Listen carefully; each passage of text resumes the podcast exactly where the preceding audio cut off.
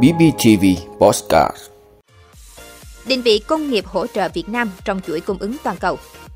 Viêm phổi do Mycoplasma, bệnh nguy hiểm, cha mẹ không nên chủ quan.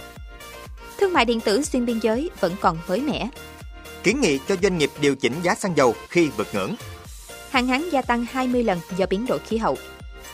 Đó là những thông tin sẽ có trong 5 phút sáng nay, ngày 8 tháng 10 của BBTV. Mời quý vị cùng theo dõi. Thưa quý vị, Việt Nam đang nổi lên như là một thị trường hàng đầu cho việc cung ứng và sản xuất chi phí thấp trong khu vực. Dù vậy, Việt Nam vẫn gặp nhiều khó khăn khi tham gia sâu vào chuỗi giá trị toàn cầu. Sự phát triển của ngành công nghiệp máy móc tại Việt Nam phù hợp với sự phát triển của các ngành công nghiệp hỗ trợ. Lĩnh vực trọng yếu thúc đẩy sự tham gia của doanh nghiệp Việt Nam vào chuỗi cung ứng toàn cầu. Việt Nam vẫn đang là điểm hẹn của nhà đầu tư các nước, nhưng để tận dụng được cơ hội đầu tư và mở rộng nhà máy của các tập đoàn quốc tế, các doanh nghiệp phải nâng cao hơn nữa năng lực cạnh tranh bằng việc cập nhật máy móc, công nghệ mới, tăng năng suất, giảm tiêu hao. Ông Matsumoto Nobuyuki, trưởng đại diện văn phòng Zetro tại thành phố Hồ Chí Minh cho biết, để các doanh nghiệp Nhật Bản quan tâm hơn và thấy sự hấp dẫn hơn từ thị trường Việt Nam, thì doanh nghiệp cần quản lý và giám sát tốt hơn về mặt chất lượng, Bên cạnh đó, Việt Nam phải cải thiện tốt hơn nữa về mặt hạ tầng, vì các doanh nghiệp Nhật Bản hay doanh nghiệp FDI khi vào Việt Nam kinh doanh không chỉ kết nối trong nước mà còn là kết nối khu vực và toàn cầu.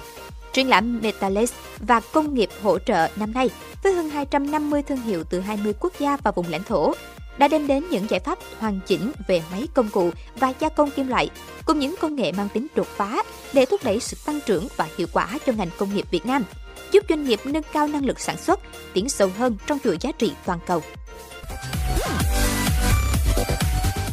Thưa quý vị, thời gian gần đây, khoa hô hấp bệnh viện Sản Nhi Nghệ An tiếp nhận nhiều trường hợp bệnh nhi nhập viện vì bệnh viêm phổi do Mycoplasma. Theo các bác sĩ, viêm phổi do Mycoplasma là một bệnh nhiễm trùng ở phổi khá phổ biến.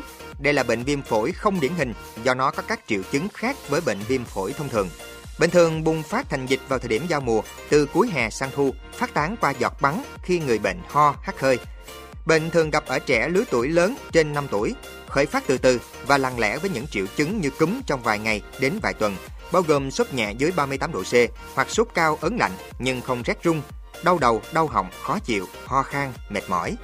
Với các triệu chứng không điển hình, trẻ bị viêm phổi do Mycoplasma thường bị bỏ qua giai đoạn đầu hoặc điều trị theo kinh nghiệm cho kháng sinh thông thường không kết quả dẫn đến tổn thương nhu mô đông đặc phổi có thể suy hô hấp và tử vong. Do đó, cha mẹ không nên chủ quan điều trị bệnh tại nhà mà nên cho trẻ tới các cơ sở y tế để được thăm khám và chữa trị kịp thời. Vị, thương mại điện tử xuyên biên giới vẫn là một phạm trù mới mẻ với nhiều doanh nghiệp. Bởi vậy, còn nhiều khó khăn và đòi hỏi phải có những hiểu biết, kỹ năng tốt để doanh nghiệp tham gia kênh phân phối này. Thương mại điện tử xuyên biên giới ngày nay đã trở thành phương thức mô hình kinh doanh hàng hóa hoặc dịch vụ rất hiệu quả, bền vững đến các khách hàng quốc tế. Mặc dù tạo cơ hội cho doanh nghiệp tiêu thụ sản phẩm, mở rộng thị trường xuất khẩu, tuy nhiên trong quá trình tiếp cận loại hình thương mại này, doanh nghiệp cũng gặp không ít khó khăn. Để khắc phục những khó khăn này, đại diện các doanh nghiệp có chung kiến nghị thời gian tới cần sự hỗ trợ từ phía cơ quan chức năng trong việc trang bị kỹ năng đầy đủ về thương mại quốc tế, hiểu biết về thị trường, đảm bảo sản phẩm chất lượng cao, đáp ứng nhu cầu của thị trường, cũng như kỹ năng thương mại điện tử của nước sở tại để tránh những rủi ro trong giao dịch hàng hóa, thanh toán. Thưa quý vị, xăng dầu là câu chuyện nóng tại thị trường trong nước thời gian gần đây. Thời điểm này, giá xăng dầu đang thấp nhất kể từ đầu năm tới nay đã khiến doanh nghiệp và người dân vui mừng.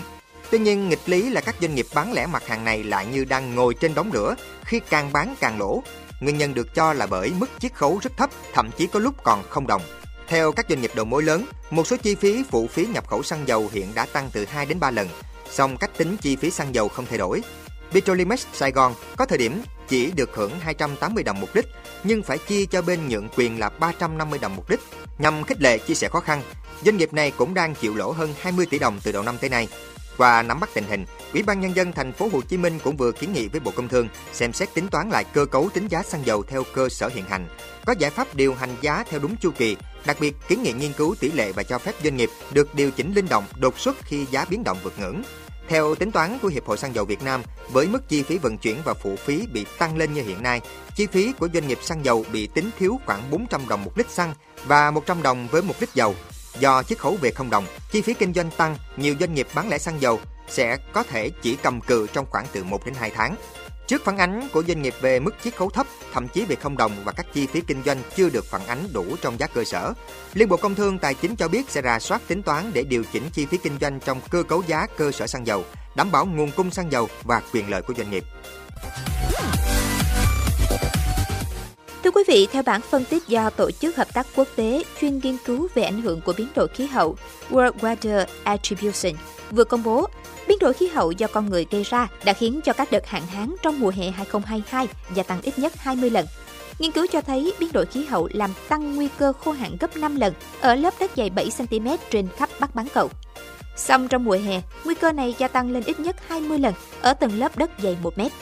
Đáng chú ý, các nhà phân tích cho rằng điều kiện khí hậu hiện nay khiến tần suất xảy ra hạn hán mùa hè ở Bắc bán cầu là 20 năm một lần, rút ngắn hơn nhiều so với tần suất 400 năm một lần vào giữa thế kỷ 18. Hiện nông dân ở châu Âu và Trung Quốc đã cảnh báo về sản lượng thu hoạch các mặt hàng chủ lực thấp hơn đáng kể do thời tiết khô hạn.